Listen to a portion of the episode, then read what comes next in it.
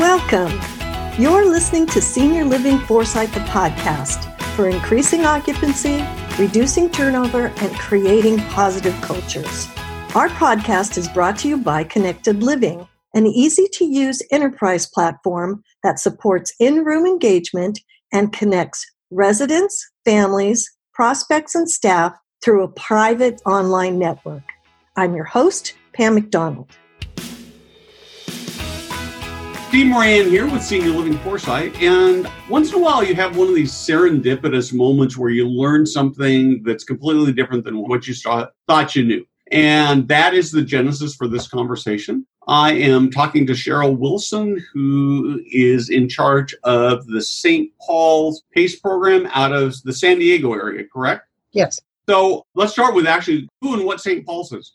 Well, thank you. Yes, I'm Cheryl Wilson. I'm the CEO of St. Paul's Senior Services. And St. Paul's PACE is one of our entities that comes under the umbrella of senior services. We've been around for 60 years in San Diego. We do everything from residential living to assisted living, memory care, skilled nursing, senior day program, child care, infants through six years, memory care, assisted living, and PACE, of course. And that's what we will, I wanted to talk to you about today. Terrific. And so let's start with actually an overview of what PACE does. I think that probably most people who are watching, listening, reading have at least heard of PACE, but maybe don't really know what it does, what it's designed to do, and that kind of thing. So let's start with that.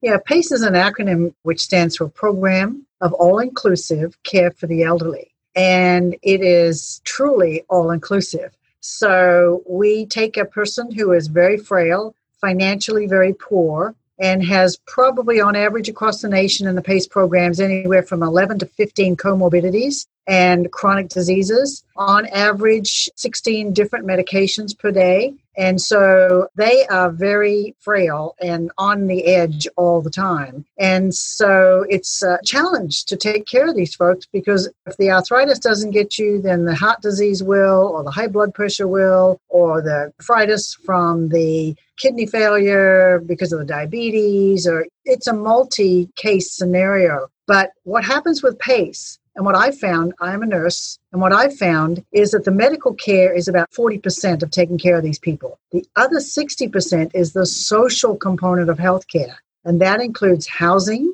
that includes housekeeping, that includes putting grab rails in the bathroom if the person needs it. That includes putting a ramp on the front door if they live in a mobile home and they can't, and they're wheelchair bound, they can't get in or out. We take care of whatever they need transportation, meals, housekeeping, home care to come into the home, nurses to come in and give insulin injections every morning, coming in five days a week to get physical therapy with no caps. It can be 52 weeks a year, they get physical therapy every day. And that keeps them able to live at home, able to get in and out of the bed in the middle of the night to go to the bathroom. We provide them with DME also, like a commode chair or walkers, electronic wheelchairs, whatever it is the person needs to be able to stay at home as independent as possible and able to stay out of a skilled nursing facility. That is the goal of the program. Although every one of these people, every one of these seniors is eligible for skilled nursing, and they have to be certified by the state of California or whatever state the, uh, the PACE program is in, they have to be certified as eligible for skilled nursing. So, how do you pay for all that? Well, you pay for it by a combination of Medicare and Medi Cal or Medicaid. So, here in California, 30% of the reimbursement comes from the feds, that's Medicare, and 70% comes from Medi-Cal or the state. Now we know that in the state, 50% of Medi-Cal is paid by the state and 50% is subsidized by the feds. So in fact, the feds pay for the majority of this program. But that way the senior doesn't have to pay for anything. So you get somebody who's living on six, eight, nine hundred dollars a month Social Security in San Diego. You can't even get a room to rent for that. And then if you have to pay your Medicare copay and or your food and oh by the way your prescription drugs, they're not making it. But they come into PACE and all of a sudden we provide for everything that they need and then all they have to pay for is their housing and their gas and electric bill, but we provide them with all their medications, transportation, food, housekeeping, everything that they need to be living at home successfully. That's what we do. So, are there limitations to the number of older people who can sign up for PACE in a given geographic area? Or is it just anybody who meets the need of skilled nursing and being poor? Well, each PACE program is allowed to have, they apply for and receive permission to serve certain zip codes. So if the zip code changes from one side of the street to the other, and you have a potential client on one side, yes, they can come into PACE. But if the zip code changes on the other side and they have their friend lives across the street, the friend cannot come into PACE unless PACE gets applies for and, and, gets that zip code also. It's quite a process to get zip codes. So most PACE programs try to get as many zip codes as they can. However, you are restricted by the amount of time that a senior can have to be on the bus to come in from their home to the PACE center. The standard rate is they can't be on the bus more than an hour. We shoot for no more than 45 minutes to 50 minutes because, you know, if you're elderly and you're sitting on a bus 45 minutes one way and 45 minutes back, that's a long journey if you're an elderly person. So we try to keep it well under 45 minutes, and those are our pace. So, do they have to come to the PACE program or the physical location? Well, prior to COVID, that was the general idea that everybody came into the PACE Center, they got some rehab, they saw the doctor or the dentist or the podiatrist or the nutritionist or the social worker. And while they were waiting for those appointments, they would be in the day center. And in the day center, they would have activities and sing karaoke and have a nice lunch and have a snack, maybe attend chapel services, arts and crafts, all kinds of really cool stuff. And they loved that because otherwise they were just stuck in their house watching TV all day. And so to come to the center and see their friends, and some of them said, would say, Oh, I only want to come on Tuesday and Thursday because that's when my friends are there. Or, No, I need to come every day because I need the therapy to get strong in my legs or whatever. I don't want to fall again. So every person was assessed differently, but the center was the hub. That was before COVID. And of course, now I assume you don't have everything's having to be delivered in their homes. Yeah, we shut down very early March and started taking all the servers. We just flipped everything and started taking everything out to the residents in the community. However, some of them still needed to see doctors and get more intense care. And so we took one of our vans and put the nurses, they're very creative, they took some shower curtains and put it over all the windows and created what we called a roving clinic. And so there'd be a doctor, a nurse practitioner, a driver who was usually a CNA, and out they go and make uh, 10 to 12 stops a day, visiting patients that were really sick and needed to see a doctor, needed to have eyes on. And we were already doing telehealth, and that was great. But when the patient really needed, the doctor really needed to listen to those lungs or look at those feet or whatever, then the roving clinic went out and it's been hugely successful. So successful, in fact, that we are going to be continuing that even after, huh, we hope COVID goes away. How many people do you serve now?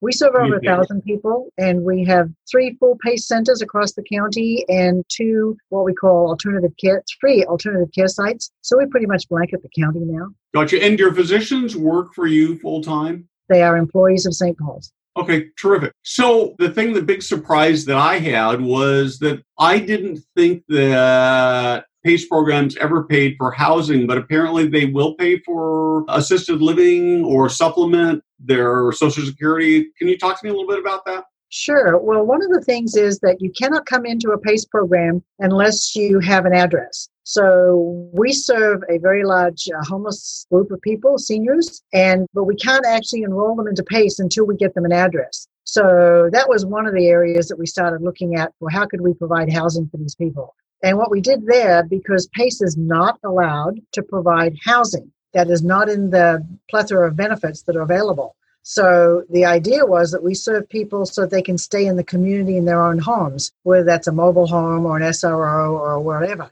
But when you're homeless, you don't have a home. So we started partnering with the developers and they were building the buildings and we were finding the seniors who were homeless and putting them in the buildings. And the developer the housing developer would get vouchers for the building. So the senior would pay 30% of whatever their income was. And then we would come in and wrap them in the pace services. And so they would get all the supportive care. And it's been a hugely hugely successful program. So in looking at that we thought hmm, there are people who cannot live at home anymore either because of their dementia or because they are just physically unable, their, their disease process is just engulfed them and they cannot live at home successfully and be safe. So we started talking to assisted living facilities about okay, we can't provide the home, the room and board, but we can alternate if they were living at home, we would be sending out a home care person and a housekeeper person and a driver to pick them up, and we'd be sending in their meals and things. So if you, the assisted living facility, will provide the room and board, then we can pay you for what your care fee is. So your CNAs to check on the people, to give them a shower, to make sure they eat properly, to check their weights once a week, to take their blood pressure when we ask you to, to make sure they get their medications on time and in the right dose. Okay, we will